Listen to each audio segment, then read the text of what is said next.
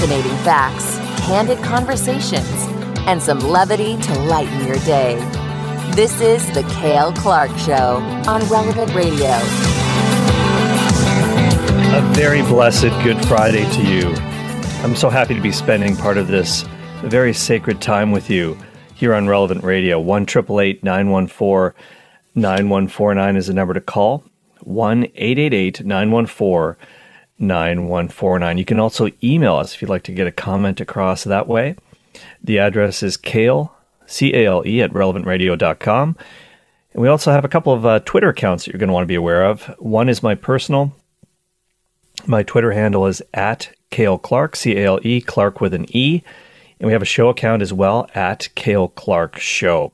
So you can also get us a message on Twitter if you are so inclined. And this is the one day in the church's year where, there, where we, we actually have a service, not a mass. And tomorrow, of course, Holy Saturday is the only day in the church's liturgical year where there is no liturgical action whatsoever. And we wait for our Lord to arise and celebrate that with the Easter Vigil, of course, uh, in the evening after Holy Saturday. Uh, when we're looking back on things post resurrection, obviously, and that, that helps us a lot putting ourselves in the shoes of those who were there, the sandals of Our Lady, uh, John, who was there at the foot of the cross, the early disciples panicking, fleeing. Uh, they did not know how it was going to turn out. They should have known. They should have listened to the words of our Lord, to be sure. But we are looking back on it. And so this should actually give us a lot of hope this day. Yes, it's a solemn day, but it's also a day that we, we do say is very good. It is good for us too because today is the day when Christ paid the price for our sins on the cross. We're going to talk about that today. And obviously, Father Rocky, later on tonight after this program, he's going to be, of course, concluding his Lenten mission close to Jesus to the last. And obviously, it's going to be more of a spiritual take on things. So I thought I'd switch things up a little bit and talk about uh, how we can defend these great truths to other people and, and also help us to understand the reality of these events. I'm talking about getting the death of Jesus right and getting the burial of Jesus right. That's what we're going to talk about today on the Cale Clarke Show. 1 914 9149 is the number to call if you have a question. I want to talk, first of all, about the death of Jesus. And if you heard my special Faith Explained program called The Truth of the Triduum, I touched on this a little bit uh, during that program yesterday. It's a special hour long look at Holy Thursday, Good Friday. And you can also, of course, listen to it on the Relevant Radio app. It's archived there as a podcast or wherever you get your podcasts. If, you, if you're dialed into Relevant Radio podcasts, uh, you can certainly download it and stream it there too.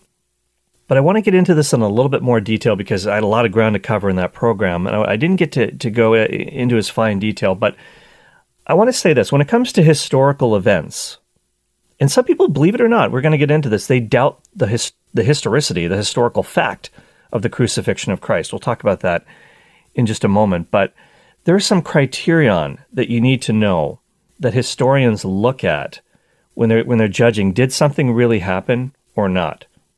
So, one criterion that they look at is called multiple attestation. What does that mean? Well, if, the, if there's a historical event that occurred, if more than one historian mentions this, that's better, especially when it comes to ancient events like the crucifixion of our Lord, which happened, of course, in the period we call late antiquity in the first century Roman Empire. If you can get more than one source, more than one historical writer that talks about it, especially if they're not if they're working independently of one another, that's important. Two sources are better than one. Two heads are better than one. Uh, the more, the merrier in that sense. And it's also good if you can find some sources that are enemy sources, people that are hostile to your message, and they still proclaim the truth of what you're saying, they acknowledge that these things happen. That, that's a gold mine. Because if non Christian sources, if non Catholic sources are saying, yes, Jesus was crucified just as the church proclaims, then that's good because they're not likely to make that up. They, they're actually not Christians, in many cases, hostile to the message. They don't have the bias. They can't be accused of being biased towards the church. Things that are embarrassing. I talked a little bit about this on the Faith Explained program yesterday. If something is an embarrassing note, for example, Peter cutting off the right ear of the servant of the high priest. And we know from another gospel his name is Malchus. Now, when he sliced off his ear, it's not as if he said to Malchus, Oh, could you just hold still for a moment? Let me just uh, get this Ginsu knife out and very, very fine cut. We'll just get rid of your ear. No, he, he was probably trying to take the guy's head off. He was probably trying to kill him, and he just missed. Thank God he missed. But, and of course, we know from Luke's gospel, Jesus actually puts his ear back on and heals him. And Luke finds that amazing as a physician. He's like, wow, that's a great healing. And so that, this is embarrassing that Peter was acting in this way. And Jesus tells him, Put your sword away, put it back in its scabbard. Those who live by the sword will die by the sword. So if something is, is embarrassing to uh, the proponents of this message, if that's in there, it's more more than likely historically true. And you got to hand it to Peter. He was a very very humble guy. We know about his faults, most of which because he he admitted them. Eyewitness testimony, that's another one. If you've got testimony about something that happened in history from an eyewitness, that's usually much better than third hand source, a second hand source, hearsay. You want eyewitness testimony. It's true in a court of law today, and it's true when it comes to the events of the Bible. And obviously, the last one is closer you are in time to an event, when you're writing about it, the more likely it is that you're going to be accurate about it. If you're writing hundreds and hundreds and hundreds of years after the fact, well, what are you relying upon? Uh, do you have any actual experience with what happened? Were you there? Were you there when they crucified our Lord? If you weren't there, if you're writing hundreds of years later, well, then maybe it's not quite as historically reliable. Doesn't mean it's not true what you're saying, but it's much more likely to be taken seriously if you're writing very close to the event. Now, what's great about this is that our New Testament documents they pass all those criterion with flying colors. They really do. You're listening to the Cale Clarke Show on Relevant Radio. I'm going to talk about the loads of historical evidences we have for the resurrection of Jesus from the dead, the physical resurrection of Jesus. This is not symbolic, folks. He really did rise. And as the poet John Updike wrote about in Seven Stanzas at Easter, if the amino acids did not re- reknit, you know, the church will fall. This has to be a physical resurrection. And before we establish that, though, we need to establish the death of Jesus. There's no death, there's no resurrection. And my friend Greg Monette does a really nice job of this in his book, The Wrong Jesus, very readable account of Jesus in history. One of the things that he mentions, and perhaps you've come across this in your own life, there are a few people out there. They're very rare in the in the world, but they do have a lot of websites, and a lot of people try to say that Jesus didn't exist baloney. We'll, we'll get into, into, that in a minute. Even even secular historic and historians of the time will grant that Jesus existed and that he was crucified. But there's another group of people that doubts the crucifixion of Jesus, and that would be Muslims. Muslims think that Jesus did not die on the cross, that God would not allow such a thing to happen. What do they think happened? Well, they think God pulled a switcheroo and that Simon of Cyrene, God kind of switched the bodies, and Simon of Cyrene got crucified instead of Jesus, and he was made to look like him. Or Judas. There's another tradition uh, that the Muslims have that Judas was the one who was actually crucified, not Jesus. Well, you could say, well, he probably deserved it, but that's not what happened. And we'll get into why this isn't a good theory later on, but I'll just I'll just spare you the suspense on that really quickly. The Quran was written in the 6th century. 600 years after the death of Christ. So when we talk about being close to the event in time, it's not close, not even remotely close. So I'm not going to take something that was written in the 7th century and say that that's that's what I'm banking my, my life on, my, my faith on. We have historical documents from the first century that say otherwise. That Jesus was crucified. Jesus of Nazareth was the one who died on the cross and who was raised from the dead on the third day. I'd rather trust the first century sources as a from a from a historical perspective there's no comparison. But let's talk about the death. Let's talk about how Jesus died. Because of course if he never did die by means of crucifixion, he couldn't have been raised from the dead. But in fact, he did die. And let's let's take a look at crucifixion. Now, this is one thing that I, I didn't have time, unfortunately, to get into on the truth of the Triduum episode. But let me just say a few words about the practice of crucifixion in the Roman Empire. Usually it would involve nailing a person to a cross, sometimes tying with ropes. And by the way, the nails, in terms of how a person was uh, nailed to the cross, sometimes, and certainly this is the case when it comes to popular art, we see Jesus' hands pierced. We see the, the, the nail prints in Jesus' hands. And even talks about that in the Gospels. Talks about doubting Thomas. I want to I want to put my finger in the nail prints in his hands. But understand that in the first century Jewish world, the wrist would have been considered part of the hand. And there's, eh, you can even look now at your own arm and you can look at your forearm where it links up with your wrist. There is that, that gap, that hole between the bones of your forearm that actually, in all likelihood, if you're going to nail someone to the cross with iron spikes, you're going to do it through the opening in the wrist, the forearm uh, where it attaches to the wrist. Why? Because if you try to nail somebody through the hand, you will not be able to hold the body weight. The, the nail would, uh, and, and pardon the uh, graphic description, the nail would actually tear through the flesh of the hand. The person would fall off the cross.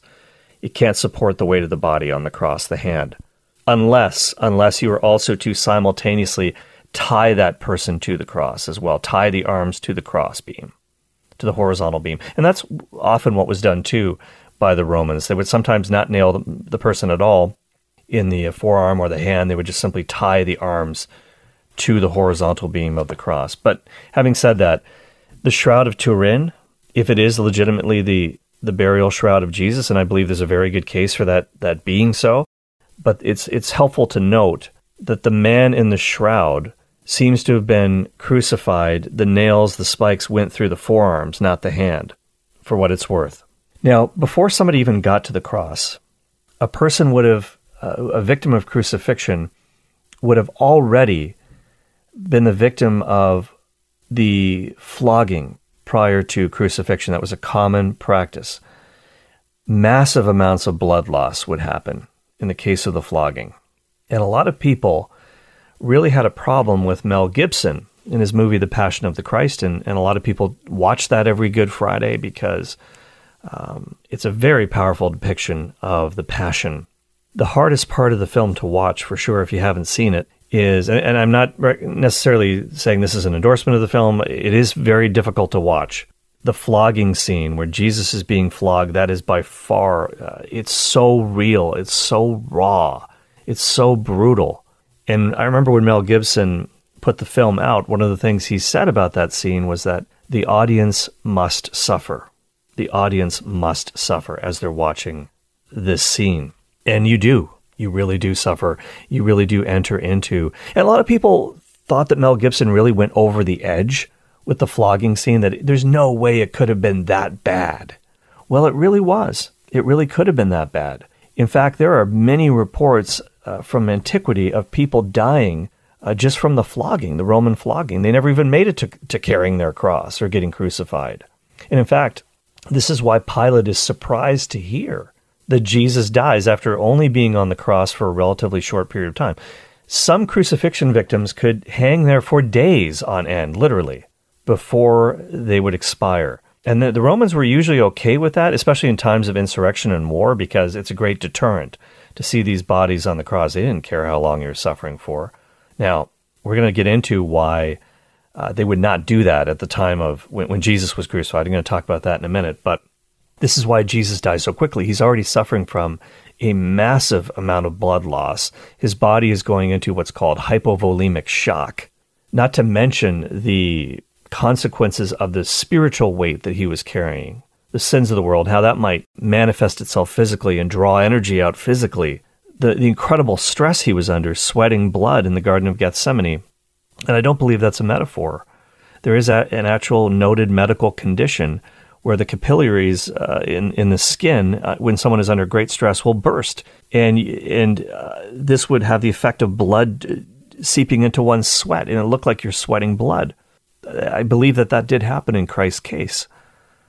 And so Jesus would have been in pretty rough shape before he even picked up uh, his cross to carry. And by the way, victims of crucifixion, they carried the horizontal beam of the cross, not the entire thing. In, in Mel Gibson's film, he, Jesus is carrying the whole cross, the vertical and his and horizontal beam together as one Well, what he was trying to do there is he was trying to evoke great pieces of art, great works of art on the Passion. And, and as you watch that film, certain scenes evoke great paintings. He wasn't necessarily trying to make that part super historical, although obviously he would have been aware of this. Normally, the crucifixion victim carries the horizontal beam of the cross to the place of execution, where it's then linked up with the stake on the vertical side. That's already in the ground. They, the Romans would leave those at the scene and use them again and again. So let me talk a little bit about the flogging of Christ. Before I do that, though, just just really quickly, you're listening to the Cale Clarke Show on Relevant Radio about crucifixion in general and how bad it was. Cicero, the famous writer, called it the most cruel and disgusting penalty, the worst extreme of torture. He also referred to it as the terror of the cross.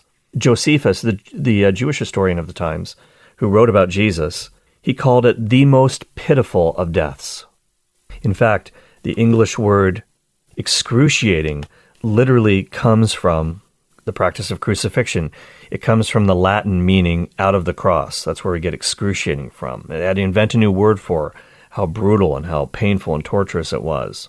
Now, prior to crucifixion, as I mentioned, the Romans would usually flog the victim using something known as a flagellum.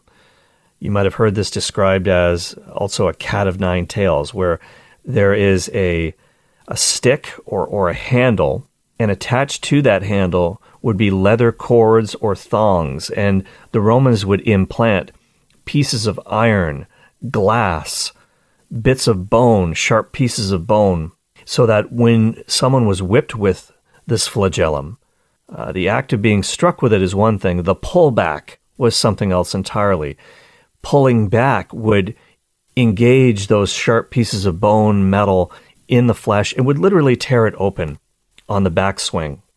And again, I'm not trying to upset your stomach. I'm just trying to give you a sense of what Jesus suffered for us. And in fact, there are lots of historical sources that talk about this flogging.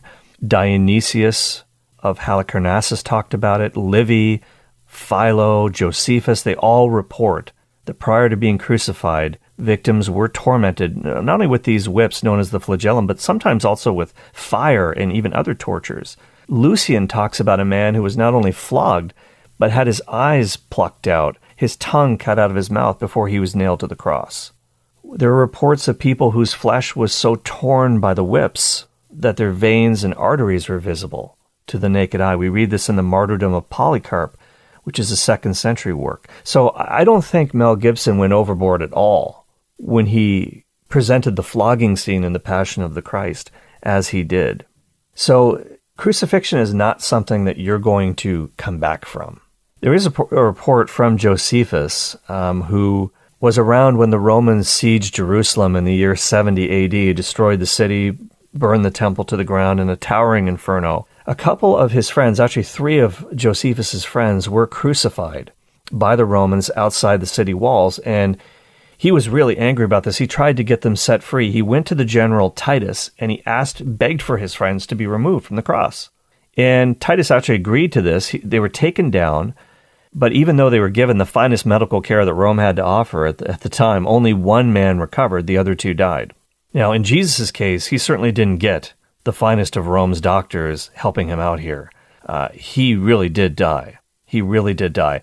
And so that's why when the centurion goes to check him, he can tell that Jesus is dead. Now, how can he tell? Because when you're on the cross, what do you actually die from when you're crucified? You actually die from asphyxiation. You actually have to push yourself up on those iron spikes in order to breathe. Now imagine how incredibly painful that would be because especially if you're nailed through the wrist, there are, there are all these nerves uh, in that part of the wrist that would just be on fire the moment that you made a move, pushing yourself up in order to breathe. Well, he's not doing that anymore. He's just hanging there. That's how they knew that he was dead. But as they did with the other two men who were crucified alongside Jesus, the Romans would break the legs of the men if they weren't dead already. Why? Because then they can't push themselves up to breathe anymore. That's why they would break their legs, hastening the death, and they die by asphyxiation. Jesus was already dead. He was just hanging there. But even if you, just to make sure, quote unquote, the centurion ran his spear through Jesus' heart, causing blood and water to come out. And by the way, that's an actual medical condition as well. There'd be a, a sac of water, if you will, that would form around the heart when you're under this extreme stress. So blood and water, just as John describes in his gospel, would have come out of the side of Jesus. And of course, we know that that also symbolizes the sacraments of baptism and the Eucharist. But that really happened. And so that was the coup de grace just to make double sure that Jesus was dead. So there's no question that Jesus died by crucifixion. And, and secular historians also report this, who are not Christians. In some cases, they're outright hostile to the message. We're going to take a quick break right now on the Cale Clarke Show. I'll tell you about those guys after the break. Plus, we're going to talk about getting the burial of Jesus right, because some people don't even think that Jesus was buried. Not only was he buried, I'm going to tell you about how the Jews buried their dead, and it'll help us to understand what's going on as we pray on Holy Saturday tomorrow. Be right back. It's the Cale Clarke Show on Relevant Radio.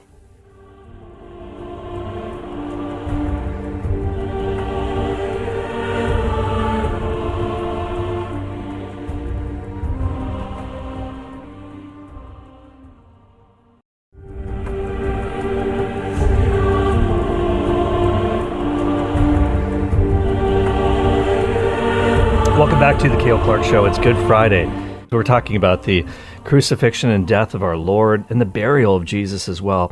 Uh, just before we move to the burial, I just want to say a couple things about uh, the New Testament writings on as historical sources on the death of Jesus, the burial of Jesus, the resurrection of Jesus. Don't forget that all of the Gospels, plus even if you get rid of the Gospels, you'd still have to contend with the letters of St. Paul. The Gospels, Paul's writings, all written between about 20 and 60 years after the death and resurrection. These are first century documents that are within just a few years of the event, unlike the Quran, which is written 600 years after the events.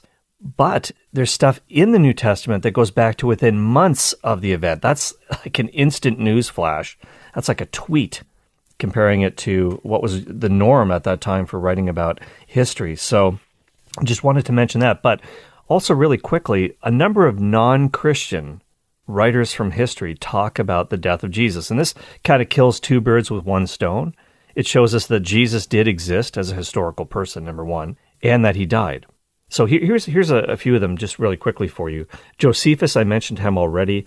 Uh, he existed from about the year AD 37 to AD 100, and he was a great Jewish historian of the times, not a Christian, but he did write about Jesus in the early church. And here's what he says: He says when Pilate upon hearing him accused by men of the highest standing among us, had him condemned to be crucified. So Josephus mentions the crucifixion of Jesus. Tacitus, a great Roman historian, one of the greats of all time when it comes to the Roman historians, he wrote this, and he's talking about Nero, the mad emperor of Rome who burned the city to the ground and blamed it on Christians, unleashed this massive persecution in the 60s uh, AD, first century. He says Nero fastened the guilt of the burning of Rome and inflicted the most exquisite tortures on a class hated for their abominations called Christians by the populace. Christus, and by the way, that's just a Latinized form of the name of Christ. Christus, from whom the name had its origin, suffered the extreme penalty during the reign of Tiberius at the hands of one of our procurators, Pontius Pilatus. So there you have Pontius Pilate and also talking about Jesus suffering the extreme penalty under the reign of the Emperor Tiberius. Well, what do you think the extreme penalty was? Crucifixion. It was so bad, the Romans wouldn't even do it to their own citizens. Lucian of Samosata, who was a Greek historian of the second century, he says, The Christians, you know, worship a man to this day, the distinguished personage who introduced their novel rites and who was crucified on that account. So Lucian here also gives us a, a bonus. He tells us that Christians worship Jesus. He's writing in the second century. So th- this isn't something that the church invented later, the deity of Christ. Even non Christians knew that believers worship Jesus as God. Mara bar Serapion, who is a Roman uh, historian who wrote in the second or third century, he said this What advantage came to the Jews by the murder of their wise king, seeing that from that very time their kingdom was driven from them. So he, he's basically saying Jesus was killed. He calls Jesus their wise king. The Talmud, now that was written later, second century to fifth century, it was compiled, but it talks about the death of Jesus as well. In the Talmud, the Jewish Talmud, it says, On the eve of Passover, Yeshu was hanged. And of course, that's his Jewish name, Yeshua, which means Joshua, really, and that is Jesus' name. It means God saves. And so there's lots of historical data inside and outside the Bible about the death of Jesus. And in fact, John Dominic Crossan, I'm going to mention him in just a moment. John Dominic Crossan uh, is an ex Catholic priest, very skeptical scholar.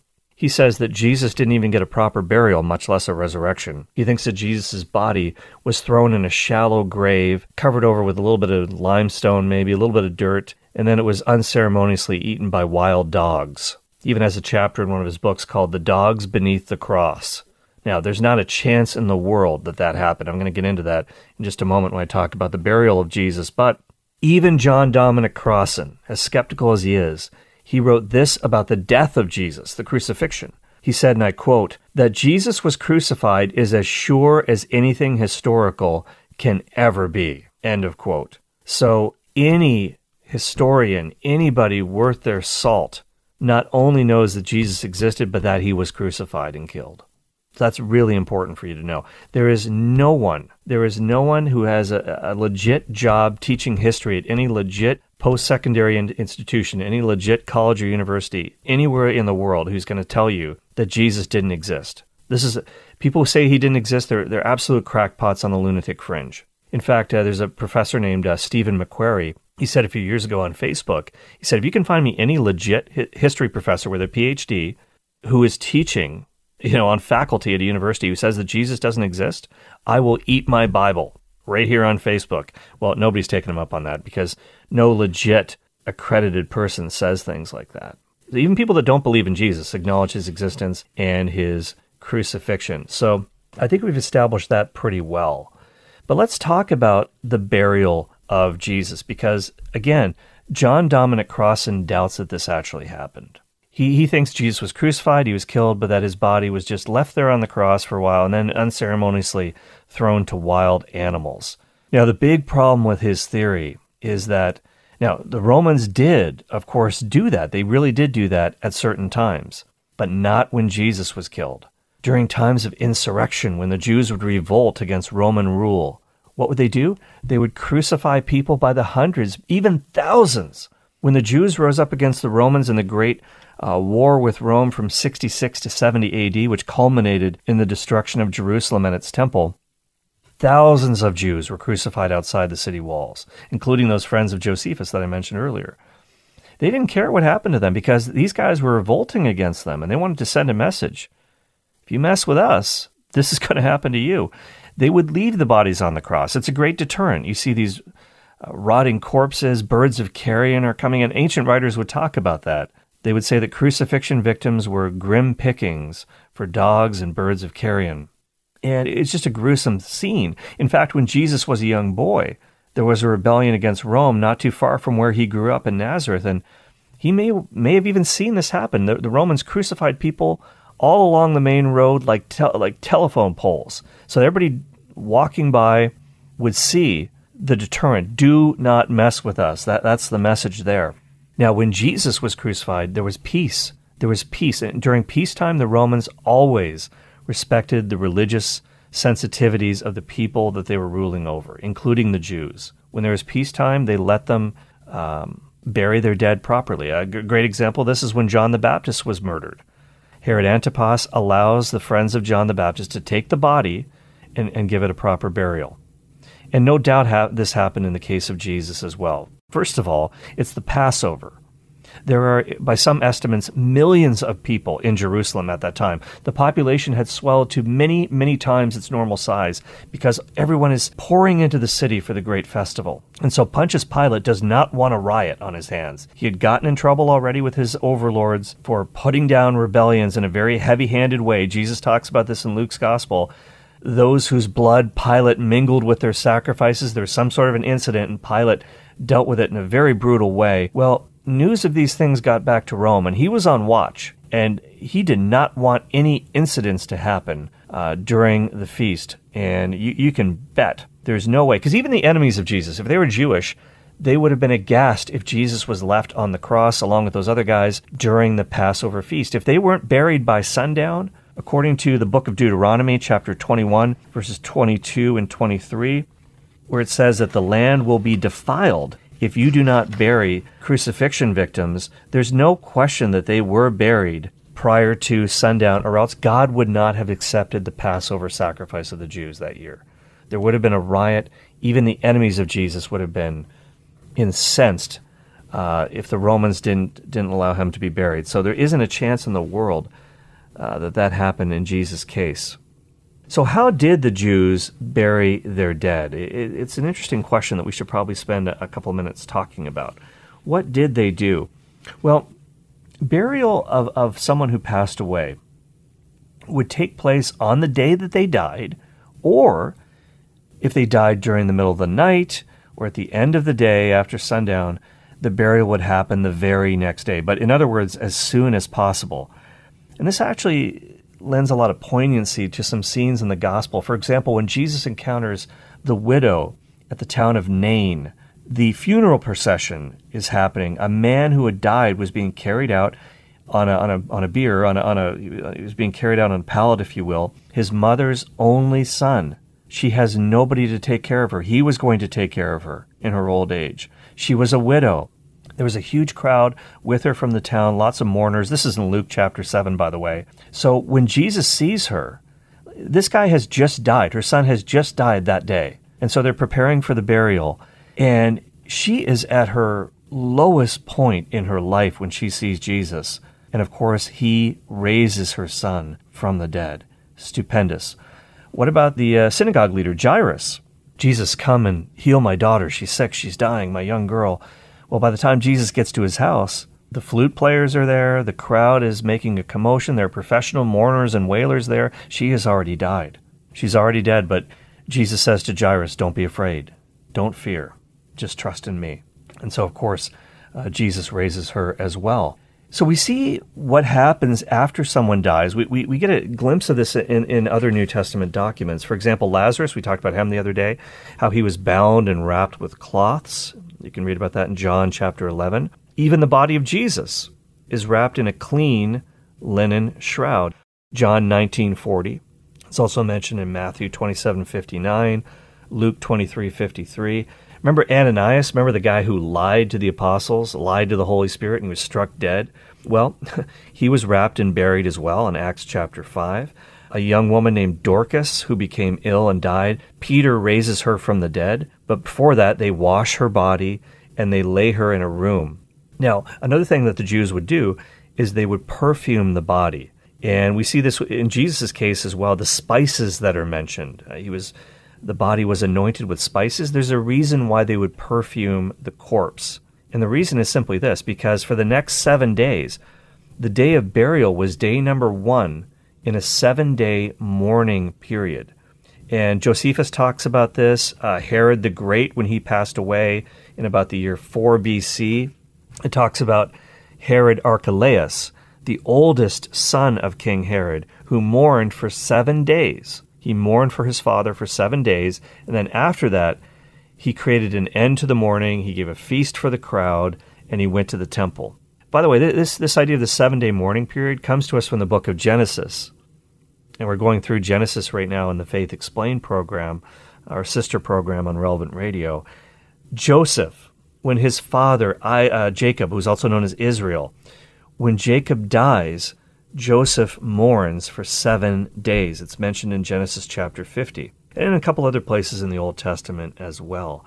So that's why when the women come to the tomb on Easter Sunday morning, that's what they're going to do. And they're, they're saying, who's going to roll the stone away? Well, the reason why they want that stone rolled away is because they're going to enter into the tomb and mourn and offer prayers. And they, they would do this. I'm going to describe what these first century tombs look like. I, I actually was able to explore a lot of them during my, my, education. I spent some time in Israel working on archaeological digs, and I explored a lot of first century tombs with my professor, Dr. Craig Evans, uh, my friend Greg Monette, fellow student. Uh, we dived into a lot of first century tombs, one of them was pretty ghastly. It's like real Indiana Jones type stuff. I'll tell you about that in just a minute. But that's why the women are saying, Who's going to roll the stone away? Because when you go into the tomb, there would be a, a, sort of a recessed area. It would be like a square in the middle of the room, and it would be dug down low so that you could stand up without hitting your head on the top of the tomb. and you could offer your prayers there.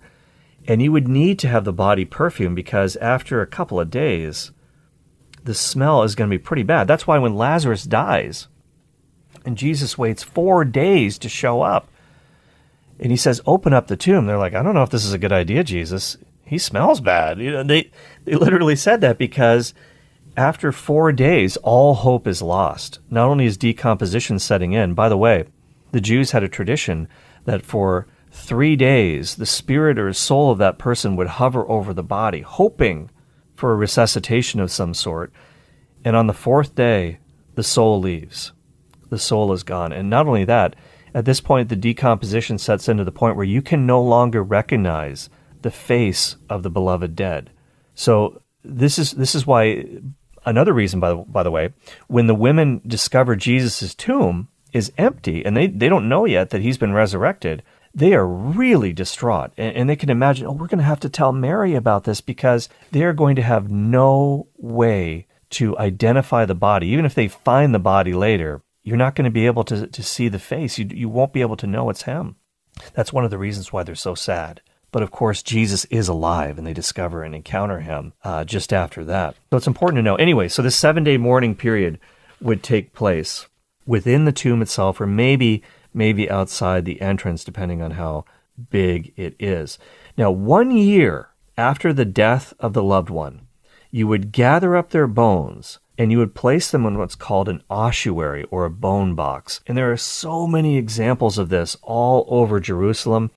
But I've got to stop it right here just for a moment. Have to take a quick break, but hang with me. I'll be right back. It's Good Friday. It's the Cale Clarke Show on Relevant Radio.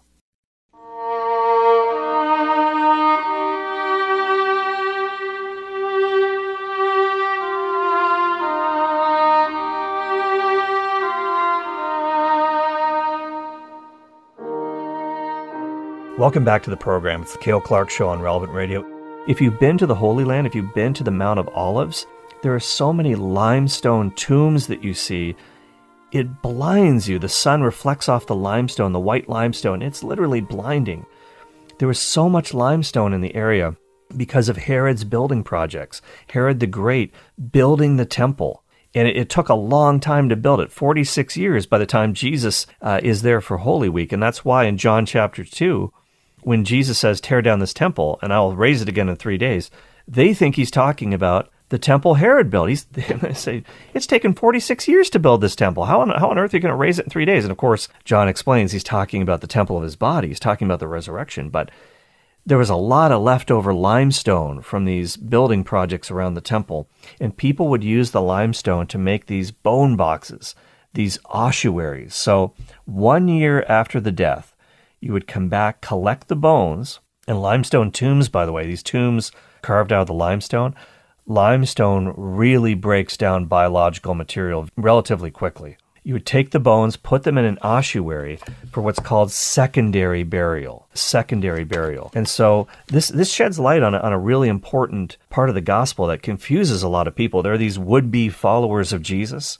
Uh, one place is in Luke chapter 9. You can read about this. It says, As Jesus and his disciples were proceeding on their journey, someone said to him, I will follow you wherever you go.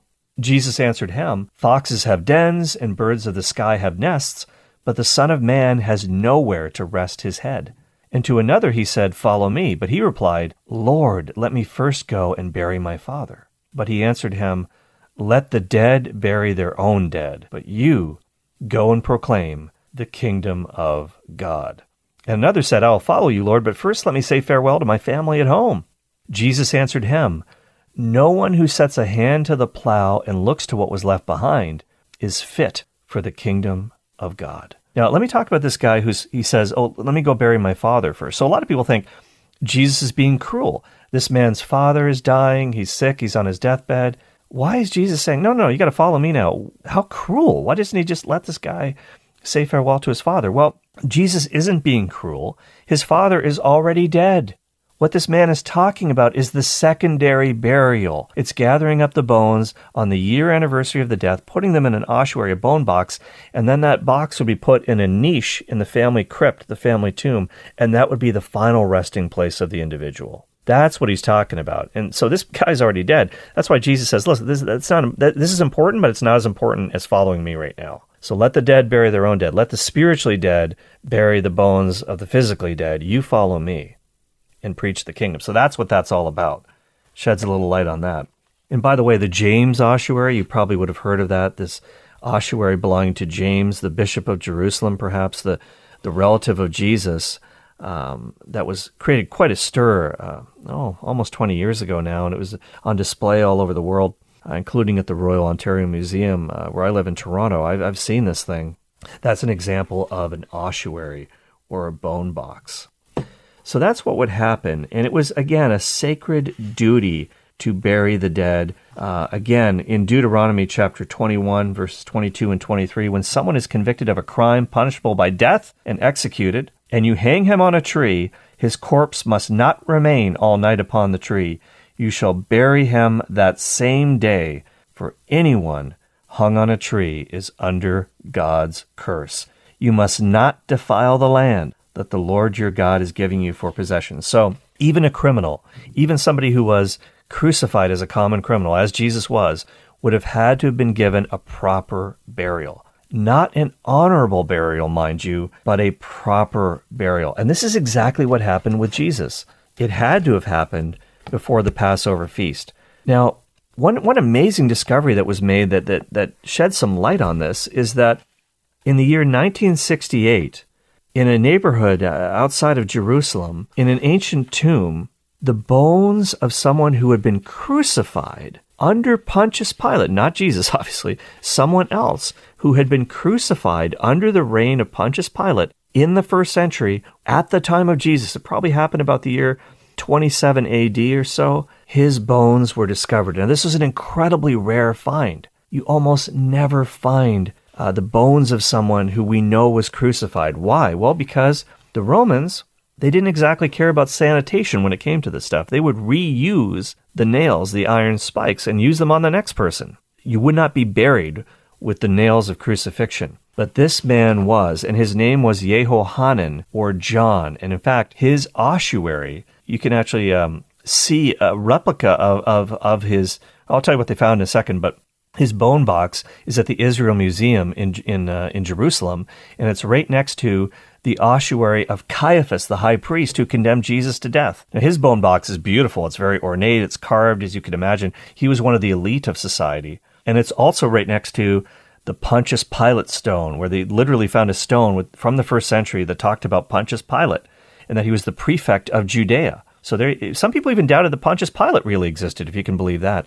Well, here he was, carved in stone. We know that he was a real figure. let me talk about this man who was crucified. His name was Yehohanan, or John, and they found his heel bone in his ossuary with the iron spike from crucifixion still attached. An 11 and a half centimeter long iron spike protruding through his right heel bone, and it still had a chunk of olive wood attached to the nail from the cross. Now, this is an incredible find. Now, why was he buried with the crucifixion spike in his heel? Because when they nailed him to the cross, it fish hooked. I don't know whether it hit a knot in the wood of the cross or whether the hard limestone, they probably probably laid down the cross to crucify this man to it. And perhaps the spike went all the way through the wood, hit the limestone. At any rate, it fish hooked and they couldn't extract it. Now I have seen this thing with my I've seen it with my own eyes. I saw it in the office of Dr. Israel Hershkovitz at Tel Aviv University when I was in Israel uh, doing some archaeological work as part of my grad studies.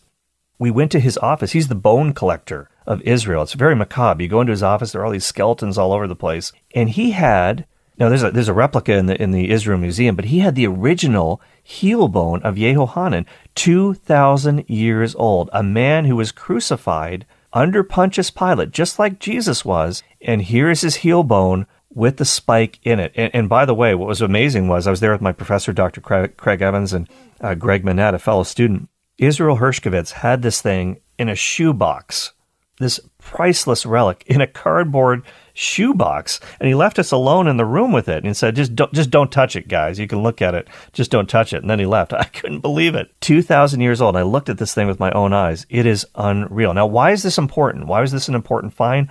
What does this have to do with jesus? Well it proves that somebody who was crucified would get a proper burial. Not an honorable burial, mind you, but a proper burial. And there were these special graves that were used for criminals where the body would be laid in the tomb. Then, a year later, you'd collect the bones, the flesh is decomposed, put the bones in a bone box, and then you could take them back to your family tomb where everybody's kind of got their own niche for their bone box. Grandma's up here, Uncle John's over there.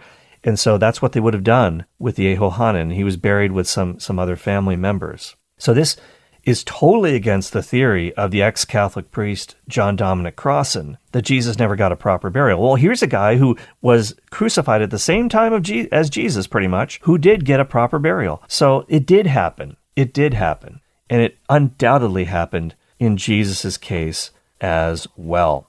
There's so many things we could talk about. One really quick story here before we go.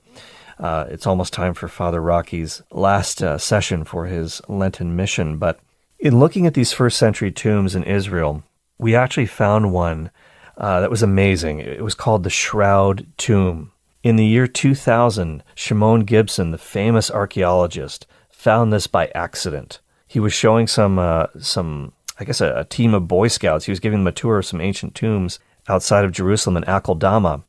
And one of the boys went into the, one of the ancient tombs and said, There's something in here. There's some stuff in here. And, and Shimon Gibson dropped down and he said, Oh my goodness, this is a first century tomb and there's still a body in it. Now there's, there are bones and a shroud covering the bones. These bones were never put into an ossuary. They were never collected a year after the person died. Now this tomb had been looted by grave robbers, but they didn't touch one body. And it's an incredible thing what happened. They analyzed the bones of this man Believe it or not, there was still a chunk of flesh attached to his skull and the shroud that was covering him. He had Hansen's disease, he had leprosy, and because his tomb was sealed for 2,000 years, the oxygen was kept in and, and he, he, he decomposed, but not everything. Some of his scalp, some hair, some flesh from his head remained. He died in the first century at the time of Jesus also they analyzed the flesh, 2,000 years old. He had leprosy, Hansen's disease. That's why nobody ever came back in and gave him secondary burial. They never collected the bones because they thought we might get leprosy too. Or they thought it was unclean. We can't go in there and touch this dead body. But this is amazing because this proved that leprosy did exist at the time of Jesus. A lot of scholars doubted this. They said, oh, no, no, no. People didn't have leprosy back then. They didn't have Hansen's disease. That's not what Jesus was healing. They just had eczema or psoriasis. No, no, no. This proved that Hansen's disease really did exist at the time of Jesus. So the Gospels, once again, come through with flying colors from a historical point of view. So I hope that this little discussion here sheds some light on the death and burial of Jesus, something we can reflect on. It's the Cale Clarke Show on Relevant Radio. So happy that you joined me today. Stay tuned for Father Rocky's Lenten mission close to Jesus to the last, and it is the last session of that mission. Don't miss it. And I wish you all and your families a very, very happy Easter. God bless you. Thank you for joining me today. Let's keep each other in our prayers, and we'll see you next time. Take it away, Michaela. Thank you for listening to my daddy.